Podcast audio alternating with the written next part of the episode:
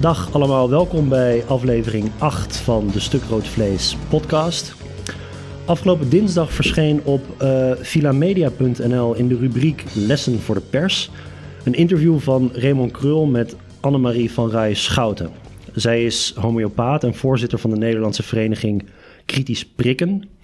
Uh, in het interview beklaagt Van Rij Schouten zich over het feit dat volgens haar de critici van vaccineren niet gehoord worden in het publieke debat. Dat het debat op emoties en niet op inhoud wordt gevoerd.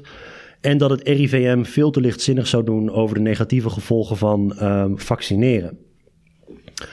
Onderaan het interview stonden tot slot wat lessen voor de pers van Van Rijschouten, want dat was per slot van rekening het hele doel van het interview.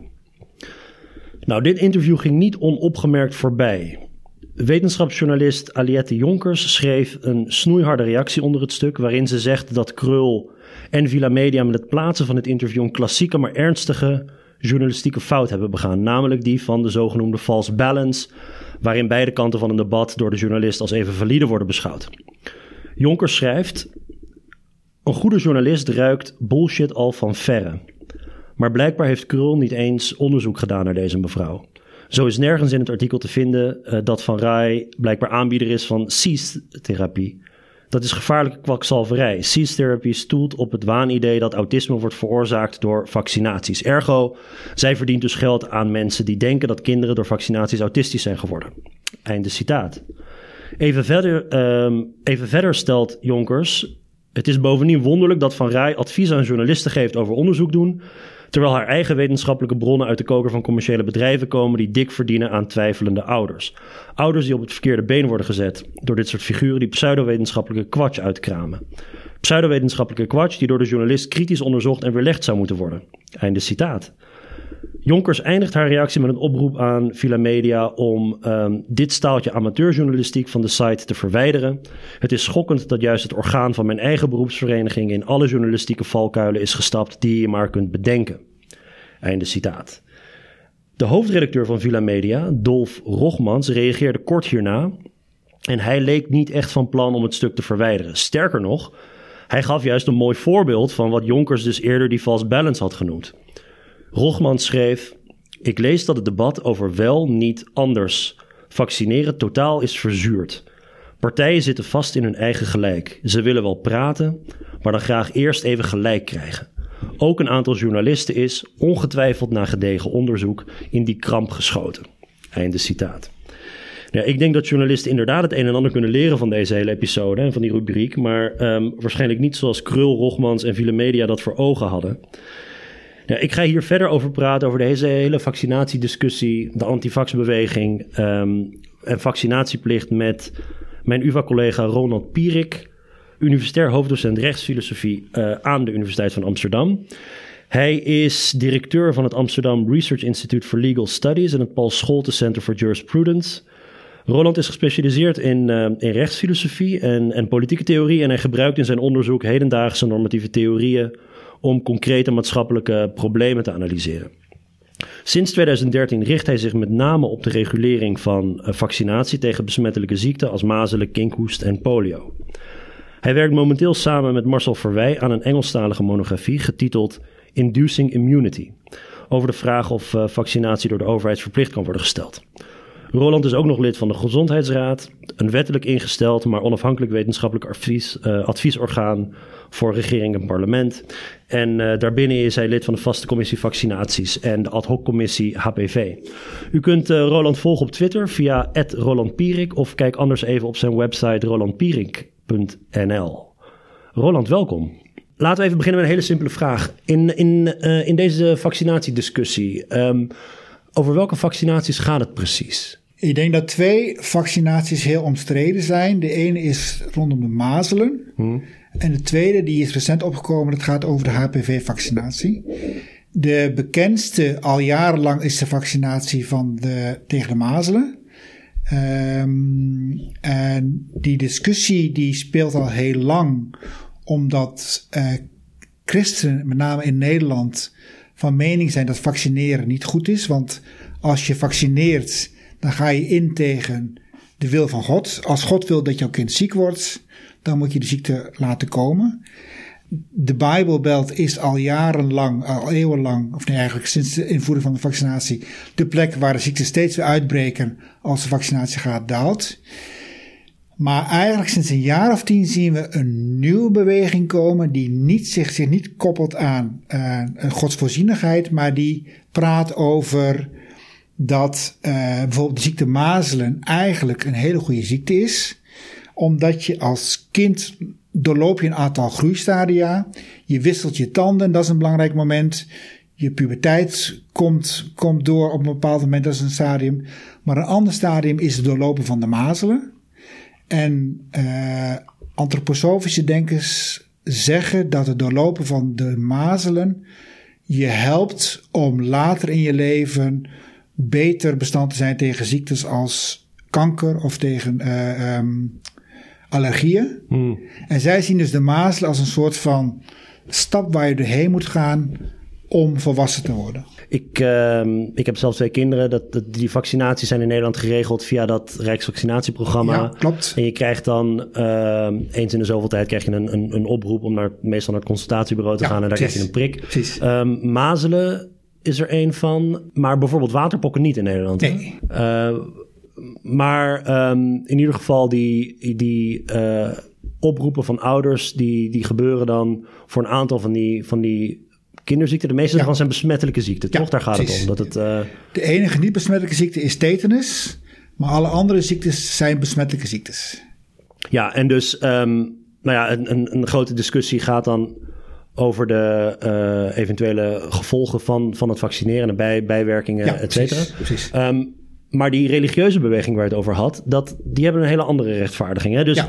ik, um, even kijken, je, je hebt op, op, op ons blog heb je een aantal keer geschreven hierover. En uh, de eerste keer was in 2014. Ja. En toen begon je dat stuk, begon je met um, het bericht dat in de zomer van 2013 dat er toen een 17-jarig meisje was overleden aan de complicaties um, van mazelen. Ja. En um, nou ja, dat meisje was niet ingeënt tegen deze ziekte. Ze was het eerste sterfgeval ja. in een uh, mazelepidemie die, uh, die was uitgebroken. En dat was met name in gebieden waar de vaccinatiegraad minder was dan 90%. Precies. Dus 90% van de kinderen, minder dan 90% van, van, van de kinderen was ingeënt. En dit waren vooral regio's waar veel gereformeerden woonden. Ja. Uh, en dit is ook de groep die ik van oudsher altijd associeer met, met, met, met, niet, met niet inenten. Uh, hun rechtvaardiging is dus. Je moet, niet, uh, ja, je moet niet klooien met Gods voorzienigheid of precies, zo. Dit is, precies. als een kind mazelen krijgt of als een kind een andere ziekte krijgt, ja. dan is dat zo bedoeld. Ja, dan is dat verschrikkelijk.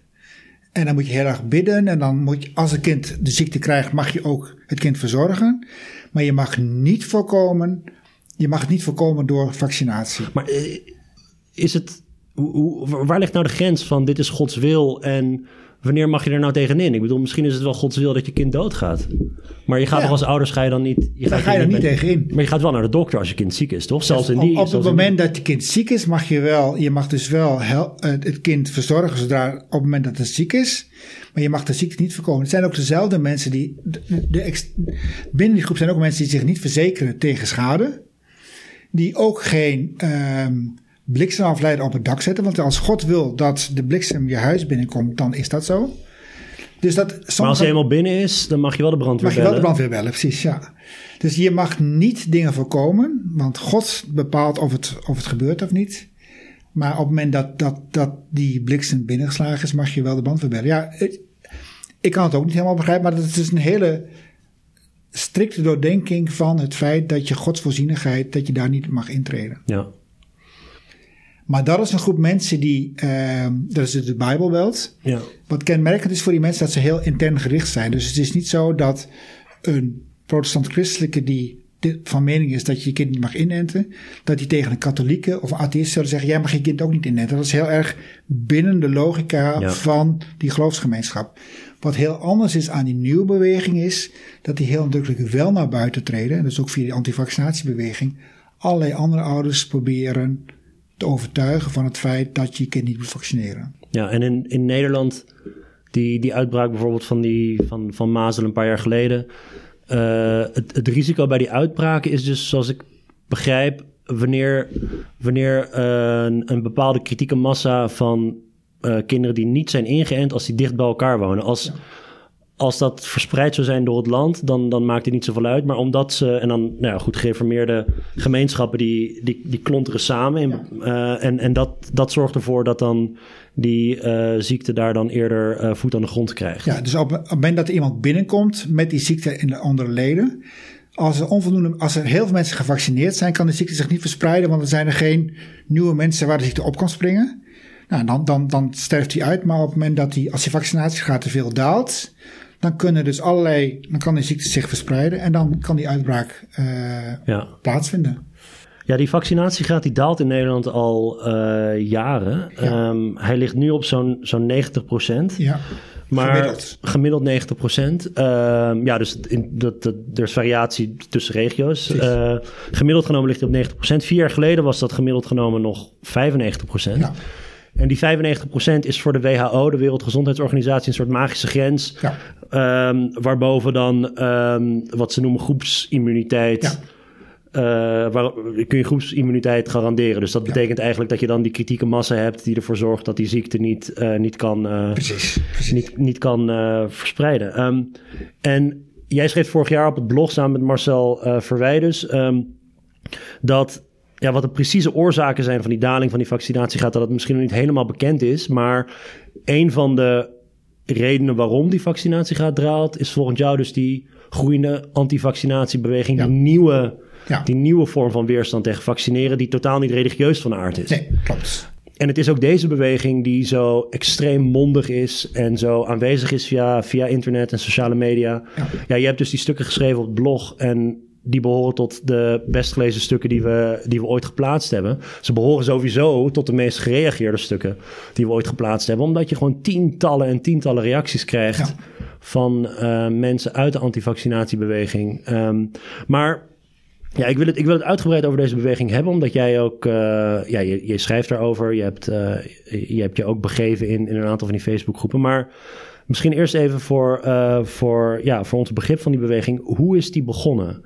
Dus hoe is er nou op een gegeven moment naast een religieuze uh, weerstand tegen vaccinatie, hoe is daar een soort van antroposofische of, ja. of, of, of, of, of homeopathische beweging naast gekomen? Ja. Wanneer is dat begonnen? Nou, die, die antroposofische beweging die is al heel oud.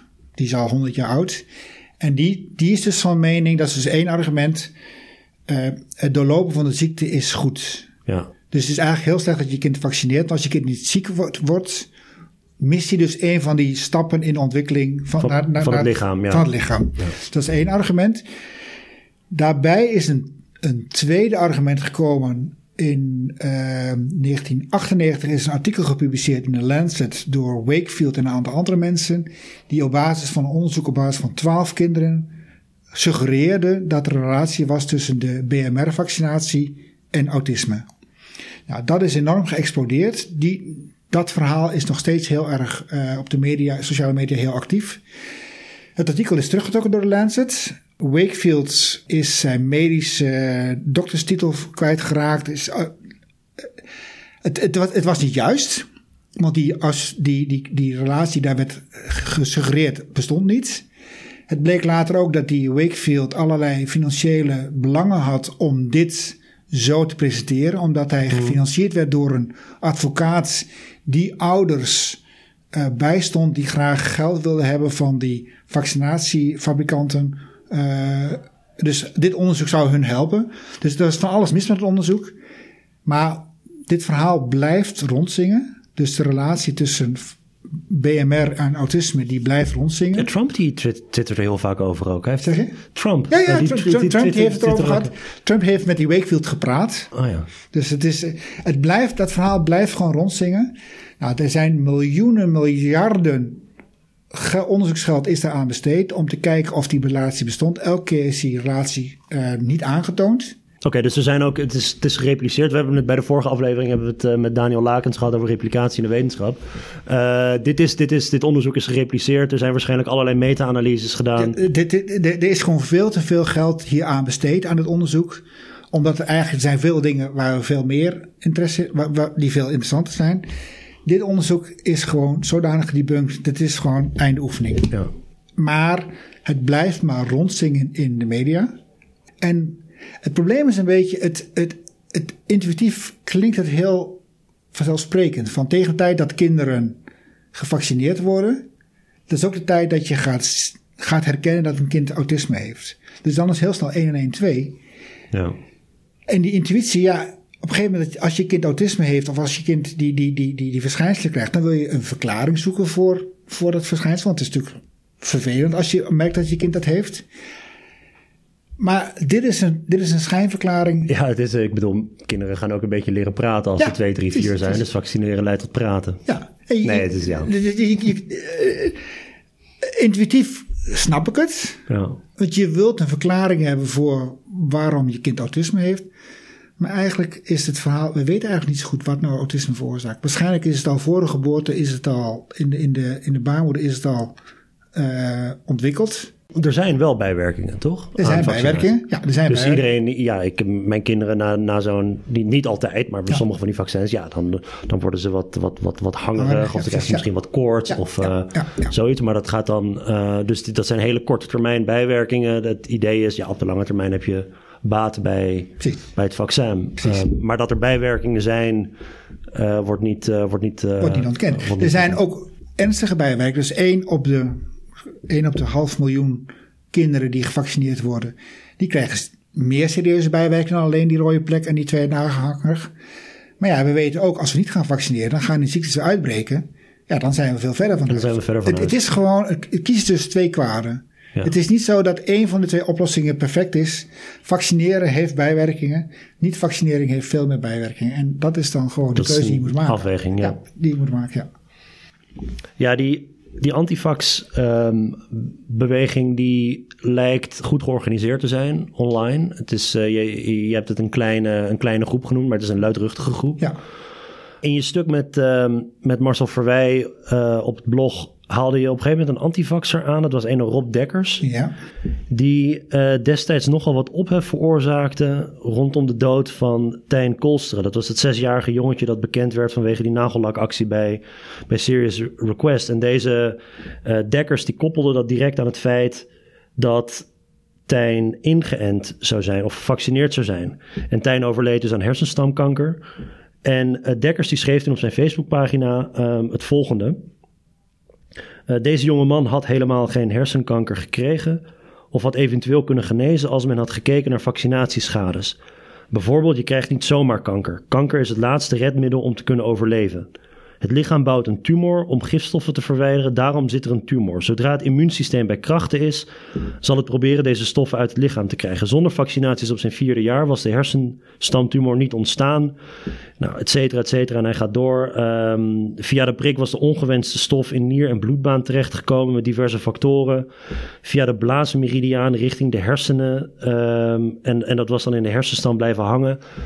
Eh, dit klinkt allemaal heel extreem, wat, wat hier wordt gesuggereerd. En het is natuurlijk ook verschrikkelijk dat ehm, ja, na de dood van je kind je het verwijt krijgt. Je had het kunnen voorkomen als je je kind niet had gevaccineerd. Het is, het is werkelijk afschuwelijk. Maar hoe representatief zijn dit soort uitingen in die antifaxbeweging?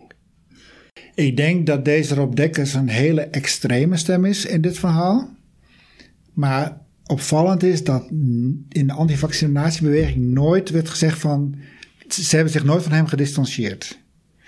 Dus hij is een extreme stem. Maar het is al een van de stemmen in de antivaccinatiebeweging. Wat je bij die bekende groepen ziet, dus uh, Vaccinvrij en uh, Nederlandse Vereniging Kritisch Prikken, die omarmen nog steeds het verhaal van Wakefield, wat al duizend keer aan kracht is. Ze omarmen nog steeds het verhaal dat er allerlei um, hulpstoffen in vaccinatie zitten die heel schadelijk zijn. Uh, heel veel van die hulpstoffen zijn al lang uitgehaald. Uh, van heel veel van die hulpstoffen is gewoon laten zien van dat die gewoon niet het gevaar kunnen hebben die die mensen suggereren.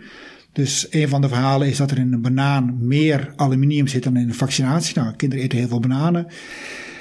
Op een of andere manier, ze, ze, ze, er zijn een aantal van die, dat soort um, verhalen die maar elke keer weer opnieuw de wereld in worden geschopt. En dan worden ze weer ontkracht en dan vervolgens komt er weer een nieuw verhaal. Ja. Maar wat interessant is aan deze discussie, ik heb nooit zo goed begrepen hoe dat werkte. Um, maar het is natuurlijk zo dat elk jaar is er een nieuwe doelgroep voor deze discussies. Elk jaar zijn er weer ouders die opnieuw op eerst, voor eerst zwanger worden. En die zich opnieuw gaan, die zich nooit met dit soort dingen hebben bezig gehouden, die zich gaan inlezen. En die dan met een neus in de bodem van die discussies vallen. Kijk, als er niet steeds nieuwe mensen bij zouden komen, dan zou die discussie op een gegeven moment uitgediscussieerd worden van ja. Op basis van wetenschappelijke argumenten kun je heel van die, van die punten kun je gewoon aan de kant schuiven. Ja. En dan is de discussie klaar. Dan kun je zeggen, nou, op basis van de wetenschap zeggen, nou, die argumenten werken niet. Je kunt erin blijven geloven, dat is jouw punt, maar dan, dan zijn we klaar. Maar er is steeds een nieuwe doelgroep die daarin duikt, die dus mensen die zwanger zijn, die eens op internet gaan rondkijken. Ja, vaccinatie is al een beetje spannend. En er is er steeds een nieuwe groep mensen die steeds weer helemaal blanco die discussie ingaan. En die dus steeds weer overtuigd moeten worden, de ene kant, de andere kant. Ja. En daarom gaat het ook maar door. En daarom kunnen die mensen ook steeds weer die, het Wakefield verhaal opnieuw de lucht in gooien. Want er zijn mensen die, waar het om draait, die, hebben die, die kennen die, die hele discussie niet. En die, die, die schrikken zich. Het aaplazerus. Autisme, ja, dat wil je niet dat je kind dat. Of, nou ja, de hersenstamkanker, ja, dat wil je niet. En de antivaccinatiebeweging hoeft mensen alleen maar bang te maken. Kijk, als jij bang bent, denk ik van, nou weet je wat, ik wacht nog even. Ik stel het nog even uit, of ik doe het maar even niet. Ja, dan hebben ze al gewonnen. Ze Ja. hoeven, uiteindelijk ze hoef je alleen maar bang te maken, want ja, je kunt gewoon, de- op het moment dat je bang bent, zeggen, nou, ik ga maar niet vaccineren. Dan ben je er al. Ja, wat mij zo fascineert is, is, is wat nou het profiel is van zo'n, van, van zo'n, laten we zeggen, een beetje zo'n typische, eh, een typisch persoon, typische ouder uit die, uit die anti, an- anti-vaxbeweging. Die Rob Dekkers is misschien heel extreem. Ja. Nou, een aantal jaar geleden was er een, een mazelepidemie in, eh, in Californië. En ehm, brak volgens mij uit in, in Disneyland. Ja, En eh, nou, die breiden zich uit naar andere gebieden. En het is een beetje hetzelfde verhaal als met die mazelenuitbraak in de, in, in, de Bijbelbelt. Eh, als je, eh, er is een onderzoek gedaan naar welke gebieden die uitbraak in Californië zich concentreerde. Dat waren ook gebieden met een lage vaccinatiegraad. Maar dat waren hele rijke gebieden. Eh, dat waren eh, donker, donkerblauwe gebieden. Qua politieke voorkeur, dus democratische gebieden. Een van die journalisten die daar op een gegeven moment die antivaxbeweging volgde, ehm Seth, eh, even kijken, Seth Mnuchin, die schreef van ja, wat je eigenlijk moet doen als je met antivaxers in aanraking wil komen, zoek in Amerika een Whole Foods. En een Whole Foods is Ja, het, dat is zo'n ja, zo'n zo'n bio-supermarkt waar ze veel te duur eten verkopen. En dat lijkt eerder op een museum dan op een supermarkt als je er binnenkomt. Maar eh, gewoon een, een straal rond die Whole Foods, daar concentreren dan. eh, Het zijn een beetje ook, het zijn dezelfde mensen die ook in hun eten geen, nou, geen, geen- ja, precies. En het zijn, het is, het- je krijgt een beetje het idee alsof mazelen een soort van welvaartsziekte Ja. eh, wordt in Amerika. En toen is in Amerika daarna is die vaccinatie, is vaccinatieplicht volgens mij uitgebreid. Daar, daar zullen we het zo op hebben. Maar ehm, dat, dat is, is dat een beetje het beeld dat jij krijgt uit die, uit die vaccinatiebeweging in Nederland ook? Dat het toch overwegend gemiddeld genomen misschien wat hoger opgeleide mensen Ja. zijn. Dat het misschien wat, wat, wat, wat ja, meer stedelingen. Ja. eh, ook, ook, ook mensen die normaal gesproken eh, heel erg op hun voedsel letten. En, en rondom de vrije scholen. Ik denk dat je de vrije scholen daar in Utrecht is bekend dat in het centrum van Utrecht vaccinatiegraad heel laag is. En het concentreert zich vooral rond de vrije scholen. Dus het is, kijk, we zijn ons niet meer bewust wat de effecten zijn van die ziektes. We zien geen. Ja. Zelfs artsen kunnen een mazelen. Soms missen ze gewoon mazelengevallen omdat ze gewoon niet meer weten hoe, ze, hoe het eruit ziet. We hebben geen idee meer wat de mazel heeft aangericht voordat die vaccinatie is begonnen. En eh, we kunnen nu eigenlijk redelijk risicovrij zeggen: Nou, we gaan de vaccinatie maar voorbij, eh, eh, negeren. Uit angst voor die mogelijke bijwerkingen die dan steeds worden overdreven. De antivaccinatiebeweging heeft ook over de term, die gebruikt de term vaccinatieschade, wat heel knap is. Als je zegt vaccinatieschade, dan suggereer je alsof er iets is dat die vaccinatie grootschalig schade toebrengt aan kinderen. En als je Ja. die, die verhalen soms hoort, dan krijg je de indruk dat kinderen bij bosjes neervallen in het consultatiebureau. Maar dat is helemaal niet zo. Dat is, dat, dat- En de beeldredacties van de, van de kranten en zo, die Ja. altijd een huilend kindje Precies, eh, precies, bij, bij precies. een, Ja. eh, ja, nooit een kind met mazelen, maar altijd een huilend kindje. Ehm, stel, stel nou dat het dat, daadwerkelijk zo is dat, die, eh, dat een typische persoon uit die antivaxbeweging, ja, in de binnenstad van Utrecht of eh, in, Californië ook rondom die Whole eh, dat, dat, dat dat een beetje hoger opgeleide mensen zijn die, ehm, ja, die dus ook, ook vanuit misschien een soort, soort gezondheids, uh, levensstijl, levensstijlgezondheid, dat, die, dat die ook tegen, tegen vaccineren zijn. Um, op een gegeven moment toen heb je ook in een van je stukken heb je onderzoek aangehaald dat liet zien dat als jij aan mensen dus dat artikel van Weibo voorlegt, dat is teruggetrokken en dat op allerlei manieren is ontkracht door de Lancet zelf is, is teruggetrokken met allerlei redenen waarom. Als je dat voorlegt aan mensen, dan geloven ze het alsnog niet. Ja. Want wat er gebeurt, het is niet zo alsof jij mensen uh, informatie geeft over een bepaald onderwerp en zij passen hun houdingen erop aan. Zoals we misschien zouden willen als wij in een open samenleving debat hebben en met elkaar en elkaar kunnen overtuigen op basis van argumenten. Maar wat er gebeurt meestal is, mensen hebben vooraf bepaalde houdingen en um, predisposities. En het bewijs dat binnenkomt, dat uh, disqualificeren ze omdat het niet strookt met hun, met hun houding. En dit, is, dit, soort, dit soort motivated reasoning, zoals het dan heet in de literatuur, is met name sterk onder hoger opgeleiden. Uh, omdat je een bepaald soort. Je moet een bepaald soort, soort, soort cognitieve vaardigheden hebben om, of de vocabulaire hebben, om bijvoorbeeld dan met, met studies aan te komen die laten zien dat het wel zo is. Uh, je ziet het ook met, met klimaatontkenners. Het zijn ook meestal mensen die wel een soort van wetenschappelijk taaltje ergens spreken. En specialisten die prikken er zo doorheen. Ja, ik als leek misschien niet. Ja, um, ja dat, het klinkt allemaal heel, het klinkt allemaal heel, heel deftig en zo. Ja. Um, ja, dit brengt me eigenlijk tot het uh, misschien wel het meest fundamentele aan dit hele debat. Is je hebt verschillende kampen uh, in het debat. Eén is nadrukkelijk gestoeld op conventionele wetenschappelijke normen van wat we zien als kennis. Ja. De ander niet zozeer. Maar het is niet altijd even duidelijk voor mensen die geen specialisten zijn, op basis waarvan je nou, ja, wie je nou moet geloven of niet. En uh, zoals ik al zei, ik, ja, uh, ik zit niet in dat, uh, ik zit totaal niet in dat debat. Ik weet, ik weet er niet veel vanaf.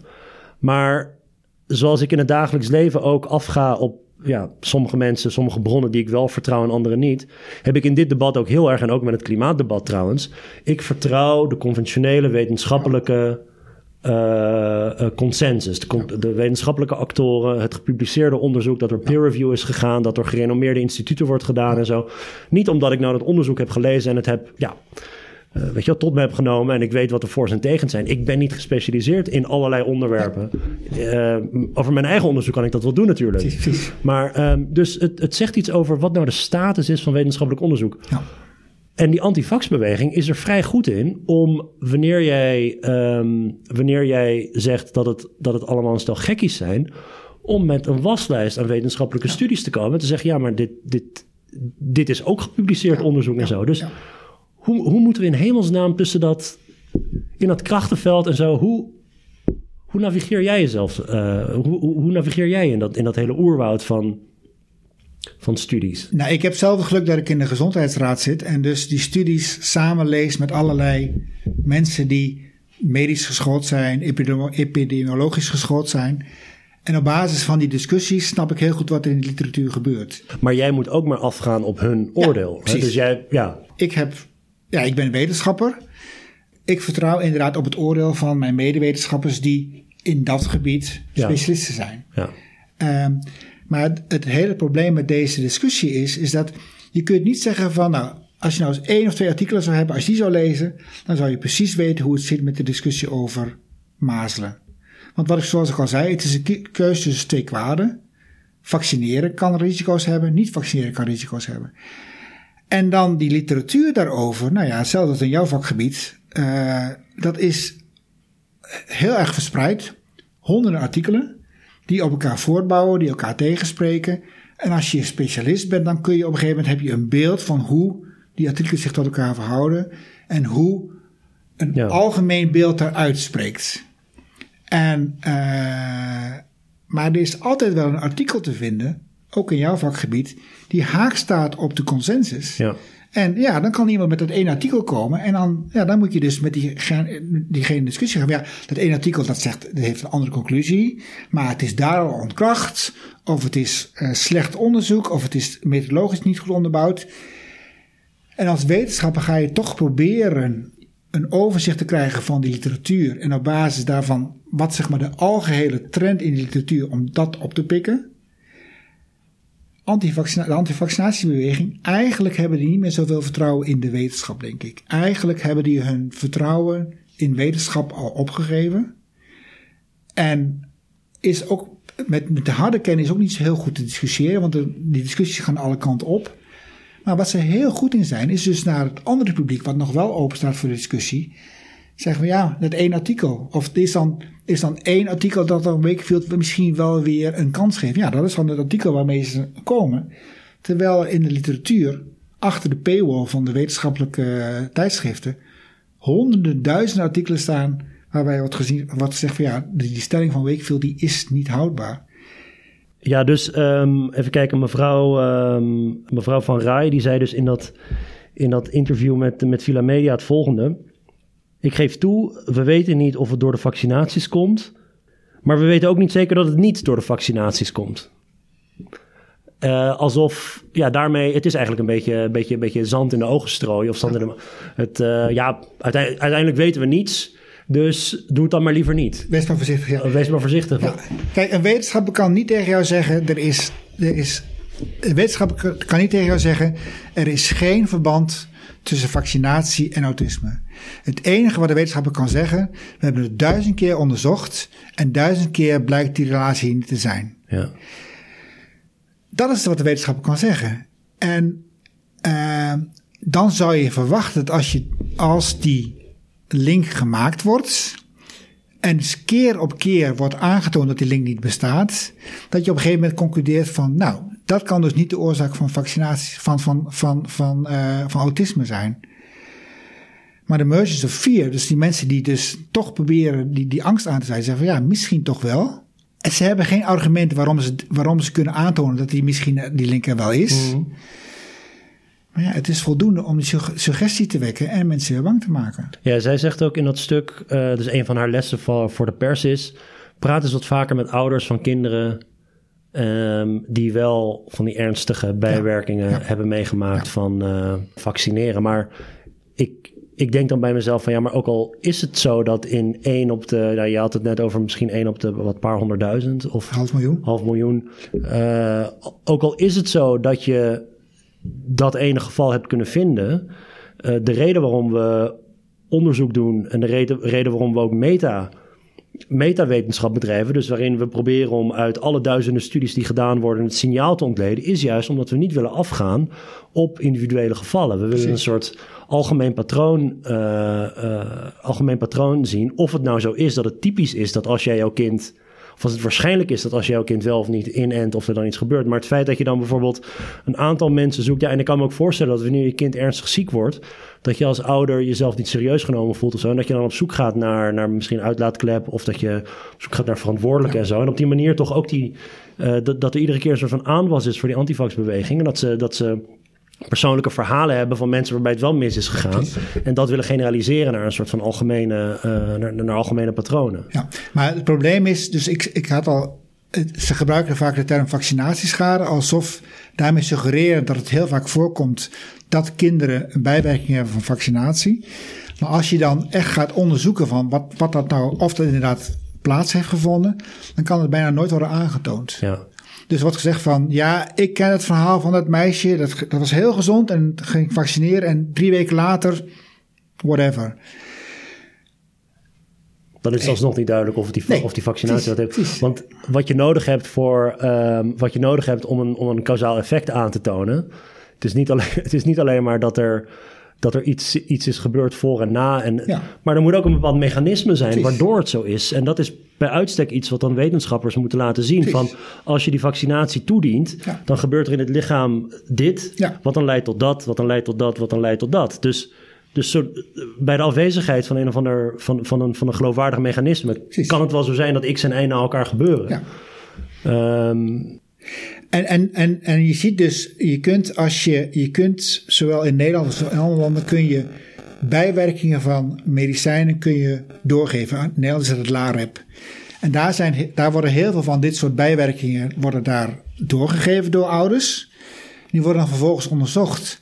En bij de HPV is dat bijvoorbeeld heel erg gedaan. Want op een gegeven moment bij de HPV-vaccinatie kreeg je op een gegeven moment het verhaal van dat meisjes heel erg vermoeid raakten na de vaccinatie. Nou, al die meldingen zijn doorzocht. En dan blijkt dat bij gevaccineerde kinderen die vermoeidheid niet hoger te zijn dan bij niet gevaccineerde kinderen. Blijkbaar bij die leeftijd worden meisjes, hebben meisjes last van vermoeidheidssyndroom. Maar dat komt bij beide, beide, in beide uh, categorieën kinderen voor. Hmm. Dus er wordt heel veel gepraat over vaccinatieschade. Maar als je dan heel goed kijkt van ja, wat speelt er nou precies? Dan blijken het vaak hele losse verhalen te zijn. Een hele duidelijke links met vaccinatie. Ja, dat, dat zijn hele extreme gevallen. En veel, die, ze zijn er wel. En je moet er serieus naar kijken natuurlijk. Want dat is heel verschrikkelijk als je kind gevaccineerd wordt. En krijgt die, bij, krijgt die bijwerking. Maar dat aantal is zo klein. In geen verhouding met de manier waarop er wordt gepraat, over gepraat door die antivaccinatiebeweging in termen van vaccinatieschade. Ja. Um, jij bent een um, uitgesproken voorstander van een vaccinatieplicht. Ja.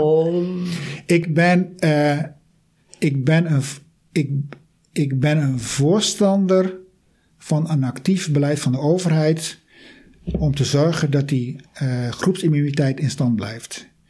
En ik denk dat de overheid zoveel mogelijk met vrijwillige maatregelen dat moet nastreven. Maar als dat niet meer lukt, dan denk ik dat de overheid verder mag gaan. Want het primaire doel voor mij is wel om die vaccinatiegraad hoog genoeg te houden. In veel landen is het verplicht. Hè? Het is niet zo alsof, dat, alsof, dit, alsof iets uitzonderlijk is. Dat, nee, dat, nee. Um, volgens mij 14, 14 Europese landen alleen al. Uh, nee, ik weet het niet precies, maar er zijn, het verschilt ook per, per, per vaccinatie. Dus in België is uh, vaccinatie tegen polio verplicht.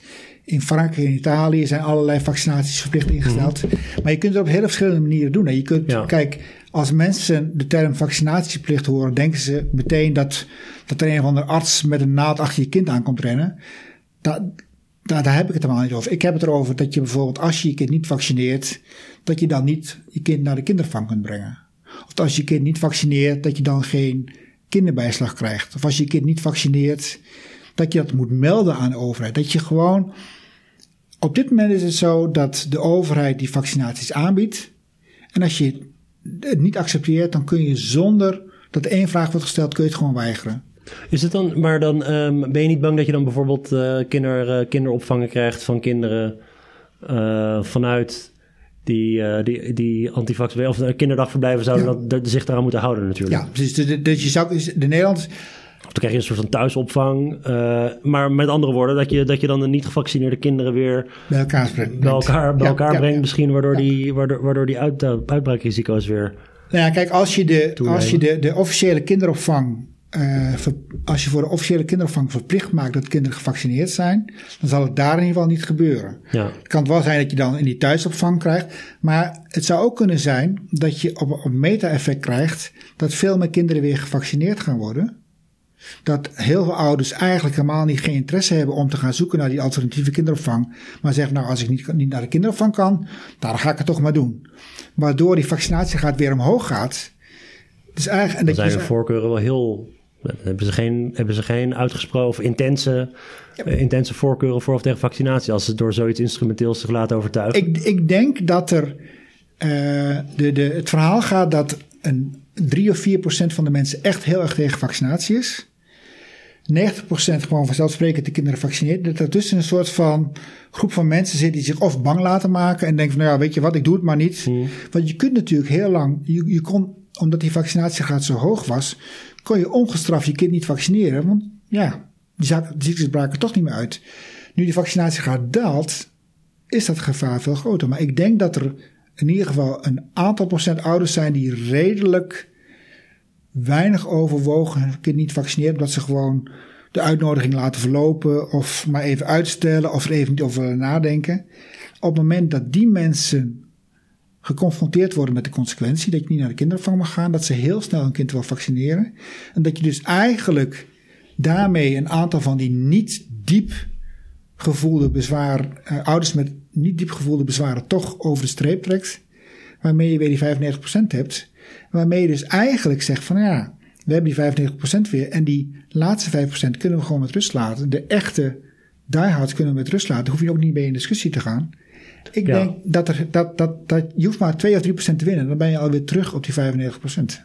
Ehm, en, en dus even eh, voor de goede orde, die vaccinatieplicht, die geldt voor eh, dus die, die zwaar besmettelijke en gevaarlijke ziektes zoals mazelen, Precies. polio, Ja, eh, niet voor tetanus of... niet voor tetanus.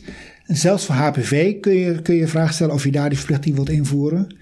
Maar het gaat vooral met name om de mazelen, omdat dat zo'n ontzettend besmettelijke ziekte is. Ja, En omdat die ziektes dus eh, als een mazelenuitbraak, als, als de mazelen uitbreken, dat je dan ook echt gewoon een enorm effect in de, in, in de samenleving krijgt. Waarbij de ziekenhuizen weer vol liggen, de, de, de, de intensive care units vol liggen en dus niet meer beschikbaar zijn voor andere zaken.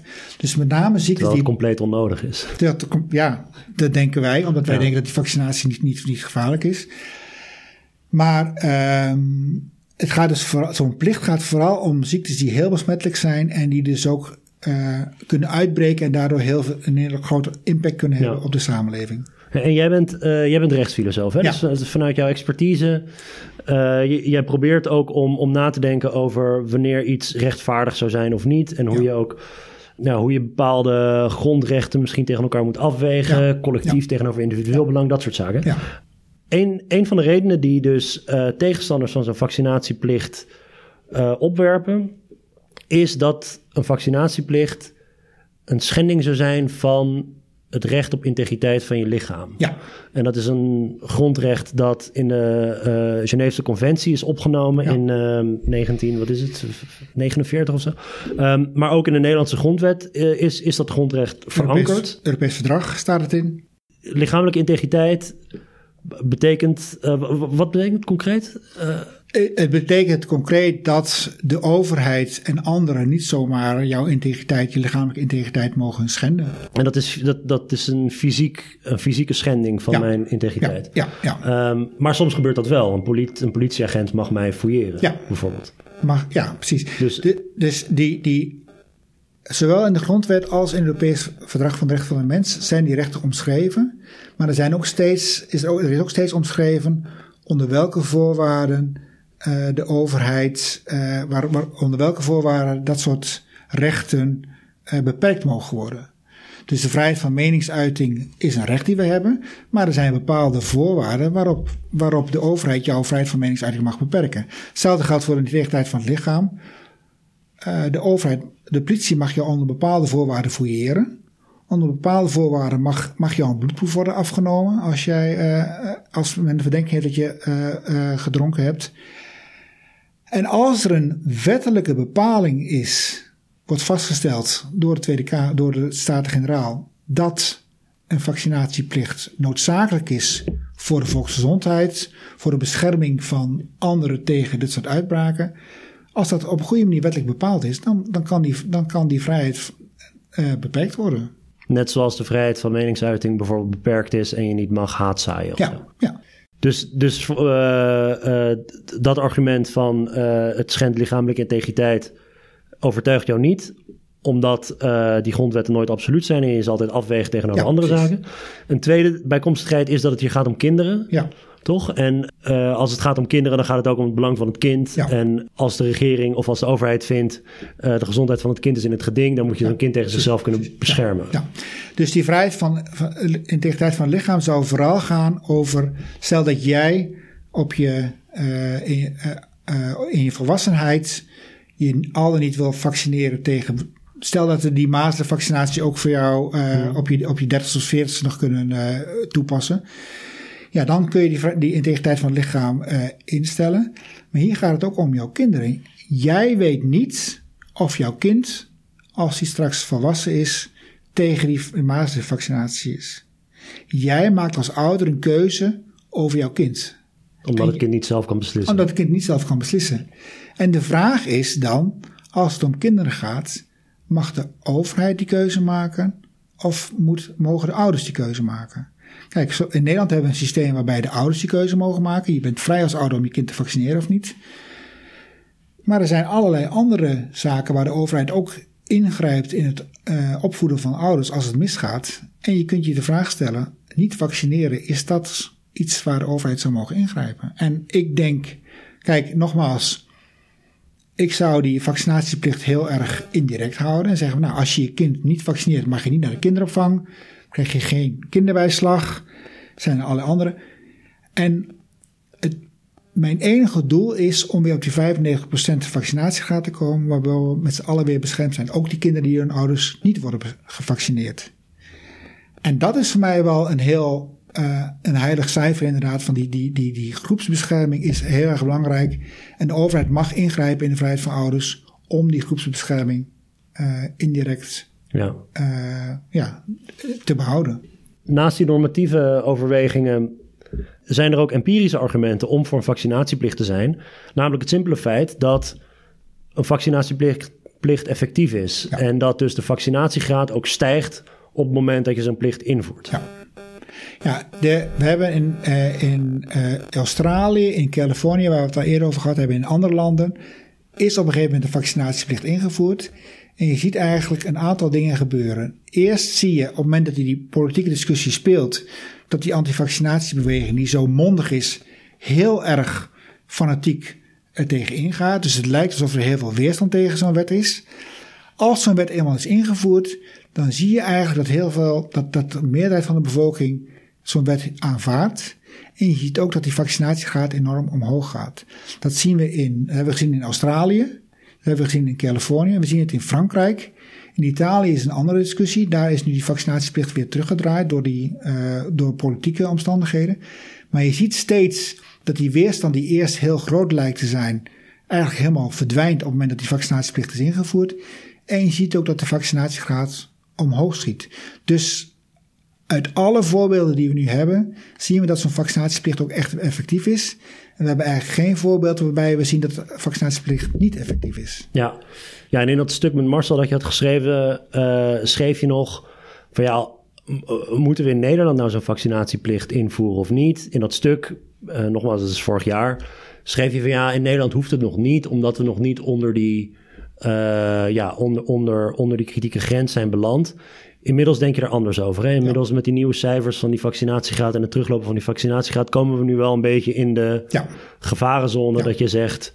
De overheid moet nu echt werk maken van, uh, van de vaccinatie. Ik, denk er nog steeds hetzelfde over, maar de, de, de, de, de, de omstandigheden zijn omstandigheden zijn veranderd inderdaad. Ja. Dus we zaten heel, in Nederland hebben we eigenlijk... Eigenlijk is het heel opvallend dat we met zoveel, met een vrijwillig systeem, zo ontzettend veel zo'n ontzettend hoge vaccinatiegraad lang hebben kunnen behouden. Ja. Maar het RIVM ziet ook in van ja, dat was eigenlijk een hele bijzondere situatie. En eigenlijk zijn wij ook, daalt de vaccinatiegraad hier ook. De vaccinatiegraad is nu uh, hoger dan bijvoorbeeld in bepaalde landen waar de ziektes al uitgebroken zijn. Maar we zitten onder die 95% grens. Dus de ziektes kunnen hier ook weer serieus uitbreken. En op dat moment denk ik van ja, dan moeten we maar gewoon verder gaan dan die vrijwilligheid. En zeggen van nou, moet maar begin is met, uh, begin is met een hele kleine maatregel. Begin is dat ouders, als ze niet vaccineren, dat ze dan dat moeten doorgeven aan de overheid van mijn kind wordt niet gevaccineerd. Dat ze gewoon heel expliciet moeten aangeven ik vaccineer niet. Dat ze niet dus hun uitnodiging van het RIVM links kunnen laten liggen. Dat ze gewoon zeggen van verplicht zijn om te zeggen van ik ga mijn kind niet vaccineren. Maar wat zou het doel ervan zijn? Dat ouders heel bewust een keuze maken dat ze niet gaan vaccineren. En als dat niet voldoende is, ga dan zeggen, nou dan gaan we, gaan we verder. Dan gaan we de Australische manier doen. Als je niet je kind vaccineert, dan krijg je geen kinderbijslag meer. En ik denk dat we met die hele kleine maatregelen al heel snel weer terug zijn naar die 95%. Omdat heel veel ouders eigenlijk redelijk onnadenkend die vaccinatie maar even links laten liggen. Of even vergeten, of bewust vergeten, of niet over na willen denken. Omdat ze bang gemaakt zijn door die verhalen van autisme. Omdat ze bang gemaakt zijn door die verhalen van al die, bij, al die hulpstoffen die erin zitten. Als ze heel bewust die keuze moeten maken van ik ga mijn kind inderdaad echt niet vaccineren. En dat ook moeten opschrijven en daar een briefje op moeten opsturen naar de overheid. Dan denk ik dat heel veel ouders al veel, uh, veel preciezer gaan nadenken of ze het echt niet willen. Ja. En uiteindelijk hoef je niet 100% te bereiken. Dat ga je ook niet bereiken, want er zijn een aantal mensen die nooit een kind zullen vaccineren, ook al whatever. Als je 95% bereikt hebt, dan zijn al die kinderen beschermd en dan ben je er al. Voor de volksgezondheid ben je er al. voor de volksgezondheid ben je er al. En dan, de kans op een uitbraak is dan zo klein dat je dat risico wel kunt nemen. Ja. Terwijl als je vaccinatiegraad onder die, boven die, 5, onder die 95% daalt, of zelfs onder de 90, dan kun, je, dan kun je gewoon afwachten. Je weet niet wanneer het gaat gebeuren, maar dat het gaat gebeuren, dat is evident. Ja. Goed, Roland, ehm, heel erg bedankt voor, uh, voor je tijd en voor, voor, voor het uitleggen van dit. Ja, van deze fascinerende uh, beweging die is opgekomen. Ik, ehm, ik zal op stuk rood vlees, zal ik alles waar we het over hebben gehad, de linkjes, je, je oudere blogs en zo zal ik, zal ik daar plaatsen, zodat mensen op hun eigen houtje het terug kunnen lezen. En ook de reacties onder jouw stukken kunnen lezen. Want ja, zoals ik al zei, het zijn de meest gereageerde stukken die we ooit hebben gehad. Normaal gesproken modereren we die reacties, dat het enigszins inhoudelijk blijft. Maar wat er voor, wat er voor vloedgolf aan reacties binnenkwam, was niet te modereren. Dus er staat een enorme, er staat een enorme aan reacties onder. Bedankt voor het luisteren uh, en uh, nou ja, tot de volgende keer.